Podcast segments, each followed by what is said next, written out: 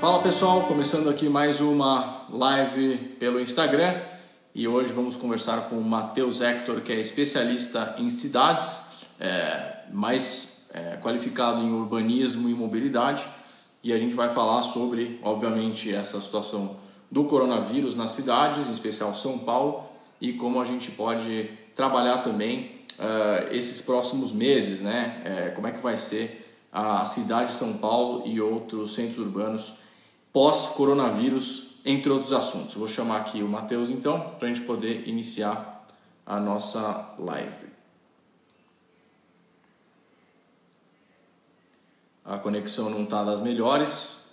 Uh, aqui a...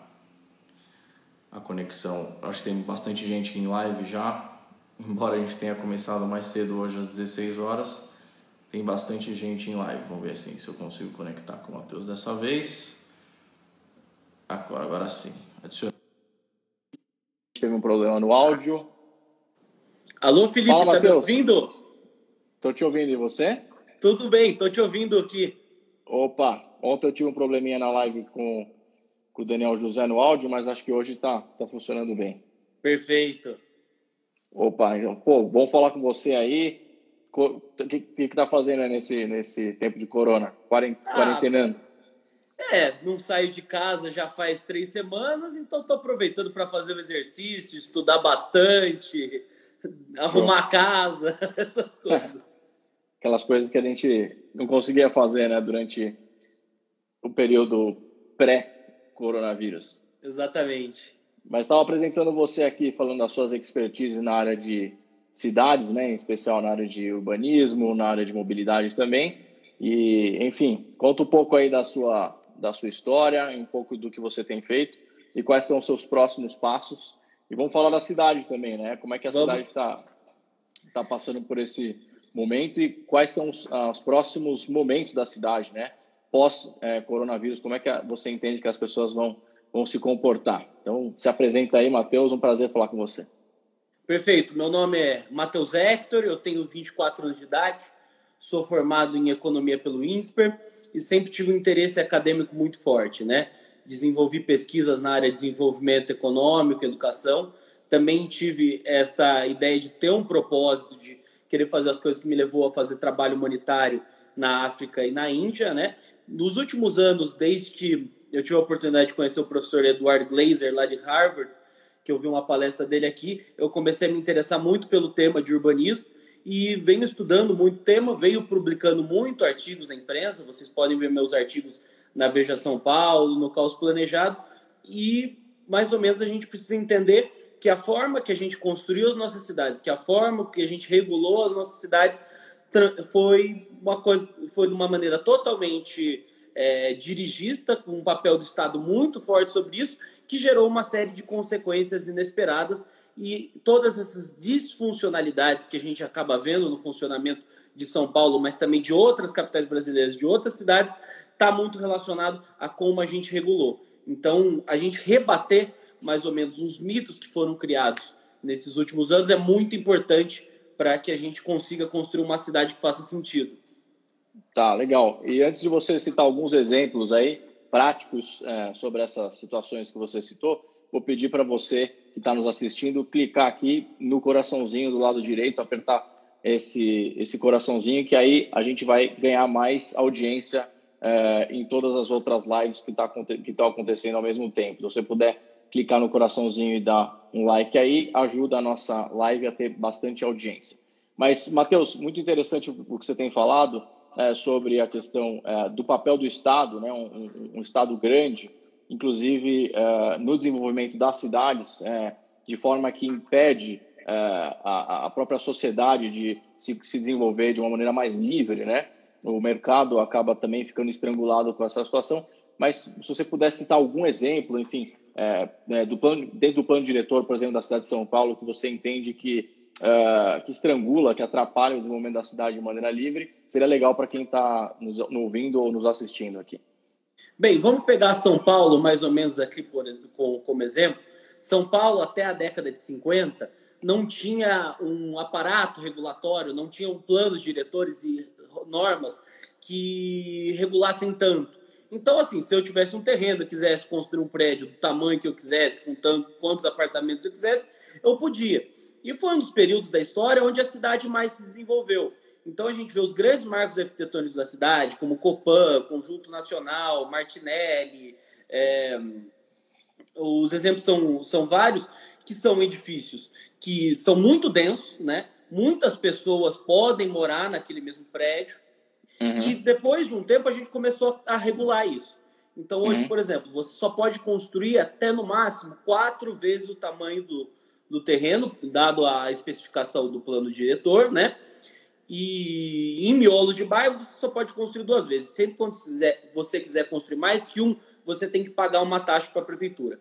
Qual que são as consequências dessas regras? A cidade começa a se espraiar, a cidade começa a crescer para as bordas e sai, e sai do centro. E o que, que acaba acontecendo? Várias coisas. A primeira consequência é a gente vai pensar na questão do trânsito. Uhum. Então, as pessoas têm que sair de uma região muito longe dos empregos para vir ao centro, e a cada dia a classe C e D usa mais o transporte individual, que é o carro, então você acaba gerando é, trânsito. Segundo é, mais óbvio, é a, o aumento do preço da moradia. Quando você faz uma restrição de oferta, o setor privado acaba ofertando menos imóveis e, por consequência, os aluguéis, um novo apartamento, acaba ficando mais caro. Então, esse é o segundo componente. Agora, entrando em outros componentes que a gente acaba não se dando tanto conta, por exemplo, o meio ambiente. Cidade de São Paulo, desde o do século passado, cresce muito para a região sul, onde é uma área de manancial importante, acaba destruindo as represas e também as primeiras matas nativas, né? E uhum. também isso é um prato cheio para o crime organizado. Como a imprensa uhum. já vem noticiando e a gente sabe, quem toma conta desses condomínios regulares que são feitos na Zona Sul é o tráfico. Então, a gente tira o, o Estado, acabou fazendo uma política onde não deixava o setor privado ofertar moradia, fez uma série de projetos de moradia popular que não deram muito certo, a gente pode até falar dos projetos de moradia popular, e agora a gente privatizou de novo, mas acabou privatizando para o tráfico. Então, é esse o cenário que a gente vê, jogando as pessoas para a informalidade, jogando para moradias de pouca, de pouca qualidade e aumento de favelização e toda essa realidade que a gente já conhece. É, e essa é uma consequência que ela é, acaba afetando as pessoas por muitos anos, né? Quando você tem uma mudança drástica como essa no desenvolvimento da cidade, as pessoas sofrem essas consequências por muitos e muitos anos. A gente vai ter uma mudança no plano diretor da cidade no ano que vem, né, em dois mil e vinte e um. E a gente tem escutado muita gente uh, propondo uma série de mudanças e transformações para que justamente essas permissões que você citou, É, por exemplo, de verticalização, enfim, existe uma grande diferença entre verticalização e adensamento, porque você pode adensar sem verticalizar, mas essa discussão de você poder é, justamente trazer uh, um, um desenvolvimento mais livre para que a, a, o próprio preço do aluguel e da compra, da construção, é, fique, torne mais viável uh, a, a, o adensamento e as pessoas possam viver de uma maneira mais barata dentro da cidade. E outro, outro, outra coisa que eu vejo, Matheus, isso é experiência trabalhando com comunidades carentes, é que muitas famílias acabam, acabam se desestruturando com essa movimentação é, grande, principalmente dos trabalhadores é, que saem das pontas das periferias e vêm para o centro. Alguém mencionou aqui uh, que justamente uh, uh, um Uruguai de pessoas, o equivalente a um Uruguai, em torno de três vírgula quarenta e sete milhões de pessoas se deslocam é, do centro é, é, para as periferias e das periferias para o centro todos os dias, né? E isso é só falando de, de zona leste para o centro, quanto mais as outras regiões todas. Então, é, precisa sim é, ser desenvolvido um novo plano diretor, né? Espero que para dois mil e vinte e um a gente tenha realmente condições de transformar isso. Isso não, não, não elimina o fato de que a gente possa sim levar é, desenvolvimento econômico para as periferias. Perfeito. Mas, É, dá para fazer as duas coisas, na, na minha opinião. Não sei qual é a sua opinião. Eu acho que dá para fazer as duas coisas. Dá para dá para investir em verticalização e adensamento na cidade e também ajudar a levar a economia, principalmente com parceria com o setor privado, principalmente microcrédito e economia para as periferias, para as pessoas poderem ter oportunidade de emprego nas pontas também, já que muita gente já vive nas periferias, né? Então, falta estrutura de saneamento, né? na periferia, falta uh, escolarização, né, e educação correta, uh, enfim. Agora, esse papel que você colocou aí uh, do Estado ser cada vez mais diminuído para que o mercado possa se regular, uh, tem muita gente que fala que isso vai beneficiar os mais ricos. Na verdade, é o contrário. contrário. Né? Vai, vai ficar mais barato para quem tem menos condições financeiras. Uh, agora, sobre, sobre mobilidade, você também uh, falou aí sobre a questão do trânsito vinculado à, à urbanização, né? Ou à reurbanização da cidade. Como é que você vê aí a possibilidade de São Paulo se tornar é, uma cidade é, evoluída dentro daquilo que, que a modernidade, a digitalização é, pode oferecer aí? E aí já falando também para um cara que eu sei que é, tem grandes chances de ser candidato a vereador em São Paulo, o Matheus Hector, que está no processo seletivo do Partido Novo é, e que é, possivelmente vai concorrer aí é, como pré-candidato a vereador é, em São Paulo. Como é, como é, quais seriam as, qual seria a sua visão para um trânsito mais inteligente em São Paulo? Então, Felipe, eu acho que a gente tem que, que começar a entender que a cidade ela, ela funciona um ecossistema como um todo, né? Quanto mais você deixa as pessoas longe dos trabalhos, né? É, quanto a cidade menos denso fica nas, nessas regiões, mais as pessoas precisam usar o carro ou usar o transporte público. Mas até na, quando a gente fala de transporte público, quanto mais longe a pessoa está do trabalho, mais o ônibus tem que andar, a tarifa, a tarifa acaba ficando mais clara, né? Então, quando a gente está falando de adensamento, por que, que o adensamento está muito ligado ao transporte? Quando você deixa as pessoas mais perto, primeiro, você incentiva o transporte a pé. Você facilita transportes alternativos, é, como multimodais, por exemplo, que não podem acontecer no deslocamento. Então, quem que vai pegar uma bicicleta para sair de Santana para vir até a Faria Lima? Ninguém. É impossível você pedalar trinta quilômetros por dia. É, mas tem que você... ser atleta, praticamente. É, mas se você está próximo ao seu trabalho, você consegue hum. fazer deslocamento. Eu acho que quando a gente está falando de transporte, querendo ou não, a gente fez um desenvolvimento também nesses últimos cinquenta anos. O que acompanhou muito esse processo de controle regulatório da cidade também veio muito acompanhado de uma, de um, de uma disposição muito grande do setor público a privilegiar o carro. Uhum. Então, a gente escolheu, seja por N motivos, lobby das montadoras automobilísticas, é, uma visão equivocada por parte dos planejadores de colocar o carro como principal o principal veículo de transporte. O problema é que o carro acaba sendo uma... Ele acaba ocupando mais espaço, né? Porque você anda com uma, duas pessoas ali num curto, num, num curto espaço, né? E, e a gente acaba vendo o trânsito dessa região.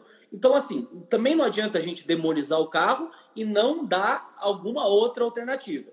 Então, pensando no que eu acho que seria uma agenda por transporte, a primeira coisa é adensar a cidade. A gente vai reduzir custo. Mas isso é uma política de longo prazo. Se a gente faz um bom marco regulatório, vai demorar uns vinte anos para a gente começar a surtir o efeito disso. Acompanhado disso, a gente teve uma licitação totalmente desastrada por parte da prefeitura é, na questão relacionada ao transporte de ônibus. Isso precisa ser revisto com urgência, porque, querendo ou uhum. não, a gente te, entregou isso ao setor privado de uma maneira irresponsável, a gente não tem o real dimensionamento como é isso, e a gente fez uma licitação para os próximos vinte anos. A gente não sabe se essa necessidade vai ser a mesma. Eu acho que uhum. também existe uma agenda também pró-negócios aí muito importante que a gente pensar de como o setor privado pode entrar na mobilidade. A gente vê já isso acontecendo no transporte intermunicipal, como aplicativos como Buser, que você vai lá, paga mais barato, o busão, meio que um Uber do ônibus. E a gente tem que pensar como que a gente consegue usar isso, né? São Paulo uhum. teve um transporte paralelo no, no, na década de noventa, no começo dos anos dois mil, por meio das vans, não deu certo, porque isso também, de novo, foi pra, é, caiu na mão de máfias, caiu na mão do, do crime organizado, mas eu acho que sim, tem uma agenda, se a gente pensa qual que é o cenário regulatório ideal, como que a gente vai fazer, de tentar fazer um transporte coletivo que não seja estatal. Eu acho que isso é uma agenda muito grande, que existe debruçar muito sobre o tema, mas eu acho que pode trazer bons frutos para a cidade. Uhum. Muito legal. É, a gente teve aqui, infelizmente, o caso é, da atual gestão retirando patinetes é, na região ali da Faria Lima, é, porque simplesmente, é, supostamente, não estava regulamentado o uso, ou seja, É, o argumento foi de risco de saúde, risco de segurança e tal. Agora, é, na verdade, a gente sabe que o pano de fundo não é esse. O pano de fundo é uma burocracia, né, uma falta de planejamento completo é, no que tange ao próprio, à própria cidade, o desenvolvimento da cidade, vide a outra gestão também do Fernando Haddad, que criou as cicloguaches, né, como foram chamadas, as faixas de, de, de bicicleta pintadas no chão, superfaturadas, pintadas em locais onde pessoas não utilizavam bike e onde as pessoas que iriam usar a bicicleta não existiam justamente as faixas, as, as queridas faixas do, do pessoal. Então, é, a gente, é, eu entendo que, que, que a gente tem que realmente é, é, modernizar os modais, trazer oportunidade para esses modais, e a prefeitura tem que incentivar isso e não fazer como foi feito, que simplesmente uh, quebrou, inclusive, as empresas que estavam tentando trazer essa inovação para cá, é, com argumentos, é, enfim, é, rasos. E, e, e o que você falou, a gente precisa realmente entender a cidade como um todo. Não adianta você pensar só na ciclofaixa ou só no patinete. Tem que pensar no urbanismo, que você falou. A urbanização inteligente, ela mexe com o trânsito, né? Você mesmo falou isso, né? Mexe com Uh, as distâncias, as rotas, e aí você tocou num ponto muito interessante, que é a questão da qualidade dos contratos de licitação. Nós, do Partido Novo, somos muito favoráveis às privatizações, né? O Estado não tem que ser responsável por gerir empresa, uh, enfim, todas as vezes que o Estado tentou fazer isso, seja correio, seja transporte, seja o que for, sempre uh, dá errado, porque o, o Estado é ineficiente. Uh, agora, também os contratos de privatizações têm que ser muito bem feitos, né? Hoje a gente vê um monte de casos de contratos mal geridos, né?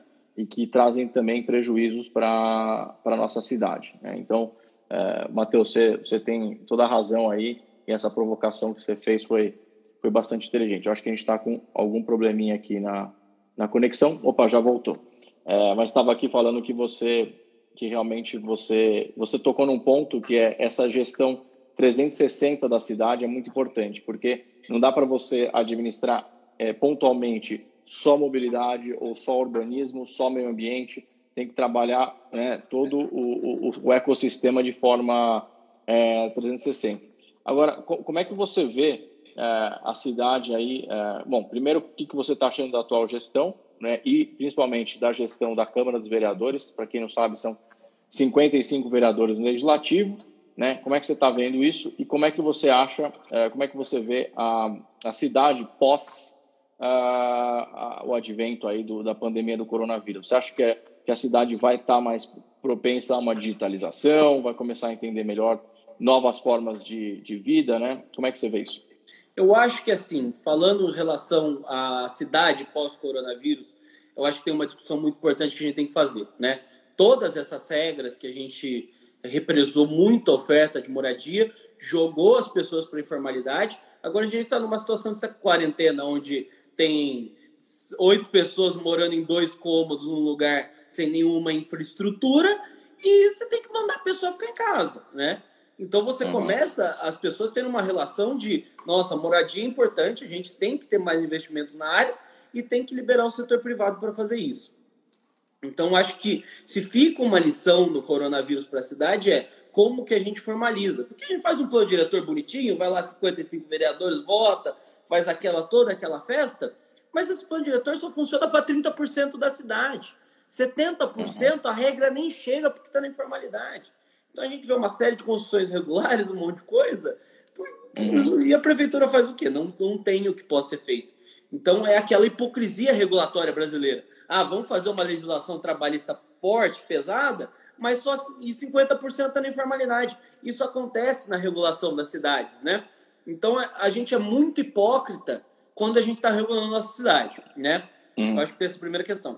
Em relação à atual gestão e à Câmara de Vereadores, eu acho que o caso do patinete que você citou é, é, é, um, é perfeito. É o Estado que serve a si mesmo, né? E onde toda a sociedade tem que se encaixar nessas, nessas visões regulatórias que, muito, pô, às vezes pode estar certo, às vezes pode estar equivocado. Então, não é aquela visão de um Estado que tem que servir as pessoas e tem que formar um bom ambiente de negócios na cidade. Então, acho que essa é a principal crítica que eu tenho à, à gestão Bruno Covas.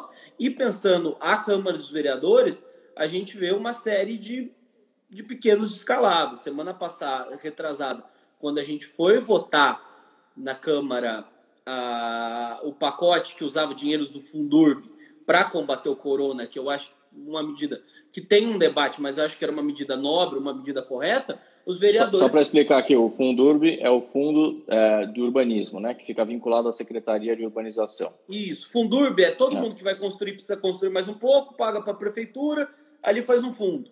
Daí eles pegaram esses recursos para usar no combate ao corona. Isso eu acho que faz um sentido. Só que claro. começaram a botar uma série de jabutis no projeto, que é coisa que não tem nada a ver, que enfraqueceu a controladoria geral do município, que permitiu o, o vencimento de quem ocupa um cargo em chefia ser incorporado ao salário da pessoa. Então, o que, que eles fizeram? Vão pegar um momento onde a sociedade está frágil, né? E colocar um pacotão de corrupção e privilégios. É isso que a gente acaba vendo da realidade da Câmara de São Paulo. É, é, é uma coisa realmente muito revoltante para mim. É, é realmente. E, e, e não passando de forma transparente para a sociedade o que realmente está acontecendo, né? Eu vejo que uh, a Prefeitura está fazendo um papel meio que secundário nesse, nesse momento de coronavírus. Eu entendo que poderia estar sendo muito mais protagonista. Afinal de contas, é a maior cidade da América do Sul, né?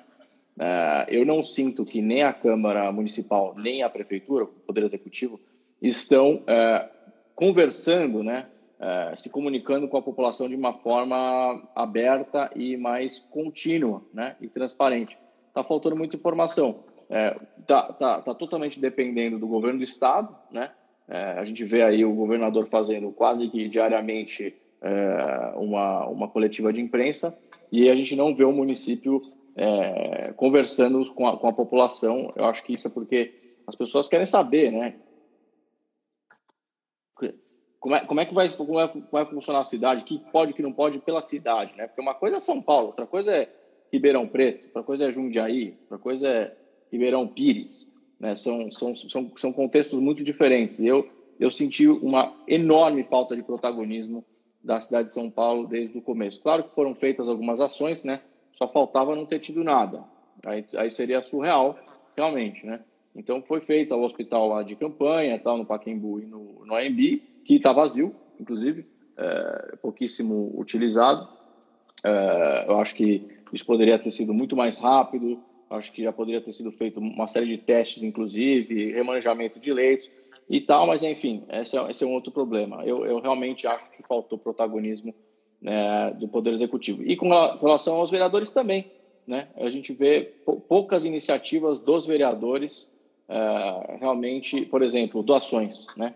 A Janaína Lima, que é vereadora do Novo, criou lá uma plataforma de doações, eu até ajudei lá, é, outras pessoas do Novo também. Agora, os outros vereadores, eu não vejo uma articulação, né, para poder é, é, utilizar, enfim, Ah, os contatos, enfim, as, a, a articulação, né, a capilaridade que os cinquenta e cinco vereadores têm na cidade, num momento como esse, utilizar os vereadores para conversar, principalmente com a periferia, ah, fazer um papel aí ah, articulado de ah, prevenção. Eu acho que São Paulo ah, deu sorte, deu sorte, poderia estar muito pior, ah, por causa principalmente do clima e, e porque eu acho que a cidade é organizada pelo setor privado. Tem muito hospital privado também e grande parte da população entendeu rapidamente o que estava acontecendo e foi para os hospitais. Quem precisava e quem não precisava foi para casa, né? E, mas, assim, do poder público mesmo, municipal, eu vi muito pouca coisa acontecendo. Não, eu concordo é. acertadamente. Só uma observação que em relação à Câmara de Vereadores, eu não sei se é bom que eles não estejam fazendo nada, que estejam fazendo é. alguma coisa. Porque a gente vê a atuação da Câmara de Vereadores nos últimos anos é, por exemplo, a lei do Uber, agora o último P L do vereador Adilson Amadeu. É, às vezes eu sinto que é melhor uma Câmara inoperante que uma Câmara operante, porque às vezes é. quando você vê a Câmara operando, muitas vezes é para fazer uma série de ações que não trazem nenhum benefício para a população. Uhum. E como é que você vê o futuro aí? Você acha que essas, as eleições vão ser adiadas? Você que já, já acompanha a política há muitos anos, as eleições... Você acha que, que vai para dezembro? Como é que você está vendo essa questão? Eu acredito que a primeira tese que estava correndo de é, adiar para dois mil e vinte e dois e unificar as eleições, eu acho que não tem mais espaço, né? Eu acho que havia ainda muito uma dúvida se isso poderia acontecer, mas a partir do momento que o Bolsonaro foi para a T V e falou não é bem assim, a gente tem que flexibilizar a quarentena e tudo mais, é, todo esse debate acabou indo para o outro lado. Eu acho, eu trabalho com o cenário base, onde a gente vai ter a eleição sim em outubro, mas eu não, eu uhum. não veria, eu não me surpreenderia se ela fosse dezembro, né? Então, uhum. resumindo, descarto a possibilidade de vinte e dois e acho que ocorre entre outubro e dezembro.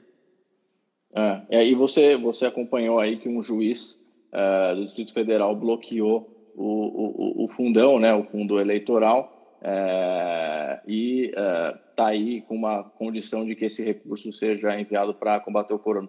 Até a última vez que eu tinha acessado as informações aqui, isso ainda estava bloqueado. Você acha que vai, vão derrubar? Como que você vê isso? Não, porque sem, sem óbvio... fundão, a velha política vai querer empurrar a eleição para o ano que vem, né? Eu porque acho que... o Novo é o único que não utiliza uh, fundo partidário nem fundo eleitoral. Eu acho que, obviamente, essa decisão judicial cai, né? É, eu acho que a gente tem que é, dividir duas coisas aí para debater isso. Primeiro, forma e depois o conteúdo. Em relação ao conteúdo, obviamente, sou contra a utilização do fundão eleitoral. A gente teve a oportunidade de, de pacificar essa questão semana passada com a emenda do Novo na Câmara dos Deputados, que é, colocava o dinheiro do fundão para o, o corona, e sequer foi votada por uma medida totalmente autoritária por parte do presidente da Câmara, Rodrigo Maia. Então, é esse uhum. o cenário que a gente acaba vendo. A maneira certa era usar ali, ou a gente usar o Congresso para resolver esse problema. O problema é que essa liminar, ela, acaba, ela é um posto de boas intenções, mas vai cair amanhã, ou depois de amanhã, porque não cabe uhum. ao judiciário, é, o judiciário não tem competência para... Mas fortalece, fortalece o argumento no Congresso, né? Sem dúvida, fortalece, sem dúvida que fortalece. A população realmente começou... Eu comecei a receber, eu até comentei com o Daniel José ontem, eu comecei a receber videozinho de deputado federal que está no quinto, décimo mandato, dizendo, eu sou contra o uso do fundo eleitoral. O cara recebeu mais de um milhão de reais uh, na última campanha para bancar É, a, a campanha dele, e falando que é contra, que é favorável ao uso do fundo eleitoral para o coronavírus. Então, o, isso mostra que a população está agora é, de olho nisso. Outra coisa que mostra é que as pautas que o Novo sempre falou, né, de diminuição do Estado, de voucher, de deixar o, o, o cidadão escolher como quer gastar ou não o seu F G T S, todas essas ações liberais que a gente sempre falou, no momento agora a própria população está exigindo, quase que exigindo, né, os políticos, o corte de privilégios, a diminuição do salário dos políticos. É inacreditável que até agora a gente não teve é, a diminuição do salário dos políticos. Todos os empresários tiveram seu, sua receita diminuída, vários trabalhadores com salário diminuído. Bom, com exceção da, da história que a, que a Rede, o partido Rede, inacreditavelmente foi uh, ao, ao, ao, ao, ao, ao, ao judiciário tentar bloquear a possibilidade de redução de salário, ou seja, eles preferem que as pessoas sejam demitidas, porque serão, de que tenham temporariamente um, um salário renegociado. É, mas, enfim, uma série de medidas aí que a gente sempre vem falando e que agora se mostraram muito eficientes, ou seja, o Estado pequeno para, num momento emergencial como esse, ter recursos é, para acudir e acolher a, a sociedade. Perfeito. Né? É, eu trabalhei muito em relação a essa pauta há, um, há algumas semanas, né? Eu desenhei um programa chamado Corona Voucher, Corona Marshall, perdão, que a ideia Corona era assim, a ideia era que, assim, que é baseado no, inspirado no Plano Marshall, né? É uma brincadeira, de certa maneira, de como a gente vai reconstruir o Brasil. Eu acho hum. que aumento de política social agora é fundamental. É, hum. A maneira mais fácil de você ter um aumento de política social é dando dinheiro na ponta, né? É a forma mais rápida, mais barata e eu acho que vai ser a mais efetiva. E essa parte já foi pacificada pelo Congresso Nacional com a aprovação do auxílio emergencial. Então tem a questão prática de como isso vai ser entregue, mas uhum. isso a gente já resolveu. O que a gente não está discutindo é como uhum. a gente vai pagar esses aumentos de gastos com saúde, com política social e tudo mais. Porque uhum. antes da crise do coronavírus começar, a gente já estava numa situação complicada, a gente já tinha estados que não estavam conseguindo pagar folha, até o nosso governador Romeu Zema hoje falou, foi à imprensa e falou, não tem como eu pagar os salários. Então a gente também não pode ligar a maquininha de gastar sem ver de onde vai tirar o dinheiro, né? Então qual que era a minha proposição? Vamos fazer um corte de trinta por cento do salário de todos os servidores, exclui quem está da segurança e da saúde, porque essas pessoas vão estar trabalhando, a maioria dos outros profissionais acabam tendo uma redução de jornada automática, e com isso a gente poderia captar nove bilhões por mês, que daria ao ano oitenta bilhões de reais, e desafogaria um pouco, pelo menos pagaria uma parte muito grande do auxílio emergencial. E, então, não é, é, eu vejo argumentos de muitas pessoas falando agora não é momento de austeridade. Eu concordo em parte com esse argumento. É momento de a gente cuidar das pessoas. A gente tem que aumentar a nossa capacidade de saúde. Nas áreas essenciais. Nas né? áreas essenciais. E no resto, a gente tem que cortar, porque essa crise vai acabar um dia, né? A gente vai voltar, o mundo vai voltar ao normal, e a gente precisa sair pelo menos tão, tão bom quanto a gente estava. A gente vai Sim. ver um cenário onde a gente vai ter um aumento da dívida, a partir de então, para financiar esses gastos, e a gente vai ter uma dificuldade de financiar isso lá na frente. E, querendo ou não, a gente acaba tendo, nesse momento, um oportunismo muito forte por parte de, de algumas autoridades, principalmente dos governadores. Era para ser votado hoje o Plano Mansueto, Plano Mansueto que era um plano de recuperação é, dos estados, que, é, estados que hoje estão quase quebrados, que estão com a nota C, teria a possibilidade de ter um empréstimo de dez bilhões de reais se fizesse uma série de reformas fiscais ali. O que, que aconteceu? Começaram a botar aqueles jabutis, vamos subir para quarenta o financiamento, é, Estado D entra, o Rio de Janeiro não vai precisar privatizar a CEDAE, e começa a colocar um monte de coisa que não tem nada a ver com o processo, aproveitando o quê? Esse momento de fragilidade da população.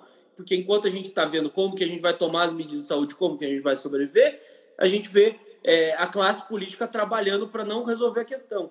Então, é uma questão que muito me preocupa, como que a gente vai, saindo dessa crise, resolver essa questão fiscal, porque vai ser muito difícil. Uhum. Sim, e agora, só, a gente está tá aqui nos últimos cinco minutos, uh, Matheus, chegando aos nossos... A gente tem quarenta minutos de live hoje aqui. É, você conta um pouco do, do porquê você uh, decidiu se envolver na política e no setor público. Por, por que, que você tem essa vontade aí? Quais são os próximos passos do Matheus Hector? Como é que as pessoas podem seguir o seu trabalho? Eu acho que é uma, que... uma questão, eu não acho que se envolver na política seja profissão, mas eu acho que com certeza é vocação. Você acreditar muito numa coisa, é, você ter uma agenda correta, né? Você ter as ideias corretas para liderar as pessoas para algum caminho. A minha motivação é, a partir do momento que a gente vê um país que basicamente há trinta anos não aumentou sua renda per capita, que tem um alto nível de desigualdade, que ainda é um país pobre, como que a gente faz essas reformas institucionais para melhorar o Brasil? Então, uhum. é, essa é a minha grande motivação. Como que a gente vai melhorar a renda dos brasileiros? Como a gente vai melhorar a qualidade de vidas? E isso envolve desde uma agenda, como a gente estava falando, de questão fiscal, é, passando por educação, passando por deixar as cidades mais funcionais. Então, é essa proposição de legado que eu gostaria de ter. Para me seguir é muito fácil. Eu, a rede social que eu mais venho usando é o Instagram. Então, me segue aí, Matheus Hector. E Mateus semanalmente. Com T H. Com T H. Então, semanalmente eu estou publicando artigo da imprensa também para falar sobre, sobre urbanismo e economia. Me segue também na, no Facebook, demais redes sociais. E, e eu sempre vou estar tá postando meus artigos e conversando diretamente aí com vocês. Show de bola, meu. Muito legal conversar com você, Matheus. Sou um admirador de pessoas como você. É, o Matheus se formou em economia no Insper, poderia ter é, traçado uma, uma carreira aí no setor privado, né? É, enfim, o pessoal é, que geralmente estuda economia no Insper vai para o setor financeiro, para o mercado financeiro, vai trabalhar em fundos, vai trabalhar com o mercado financeiro, e você decidiu dedicar a, a, a sua vida. Quantos anos você está mesmo? vinte? vinte? Eu estou com vinte e quatro. vinte e quatro anos, você está com vinte e quatro anos, é, ou seja, em plenos, os, os plenos vinte anos aí onde as pessoas estão realmente alavancando suas carreiras, você decidiu dedicar a sua vida para melhorar a vida é, das pessoas que vivem em São Paulo. Então, torcendo muito para o seu processo seletivo no Partido Novo, espero que, que dê tudo certo, que você possa realmente dedicar esse seu talento aí, multidisciplinar, é, para a nossa cidade. Vai ser um prazer estar com você, é, te acompanhando de perto aí. Prazer o meu, Felipe. Muito obrigado pelo convite. Foi muito boa essa conversa e estaremos juntos para te ajudar, sem dúvida, ano que vem, tá lá na prefeitura para resolver os problemas que São Paulo realmente precisa. Bom, para acompanhar o nosso trabalho, arroba Felipe Sabará. Para quem não sabe, eu sou pré-candidato a prefeito pelo Partido Novo a, aqui, né, na cidade de São Paulo. E agradeço ao Matheus e a todos que nos assistiram e fizeram comentários também uh, aqui no Instagram. Essa live, né, esse, essa conversa vai também para o nosso Spotify e vai para o nosso canal no YouTube. Então, as suas ideias vão ser, vão ser transmitidas aí para todos esses nossos canais, Matheus. Obrigado mais uma vez. Eu que agradeço, Felipe, e agradeço todo mundo que acompanhou a gente até agora. Valeu, sucesso. Um beijão para todo mundo aí. A Suzana, que está sempre nos acompanhando. O Danilo, que acompanhou praticamente a live inteira. Nosso grande amigo Jeff. Pô, oh, o Jeff está aí. Ó, o Jeff. Muita gente legal. O Danilo fez vários comentários legais também. O Fábio Bucci aqui, que também está acompanhando o pai dele, que vai sair, provavelmente é candidato a vereador em São Paulo também. O Kaique Mafra, o Pedrinho. Enfim, muita gente legal que nos acompanhou. Só gente boa. Ah, o Lucas Gilet também, pessoal que já trabalhou e conhece bem o Partido Novo e sabe das nossas ideias, nossas propostas de diminuir o Estado, melhorar a eficiência, cortar privilégios e melhorar a vida das pessoas. E agora em São Paulo com o Matheus Hector. Valeu, obrigado, pessoal. Felipe, até mais. Obrigado. Beijão para todos aí. Tchau, tchau.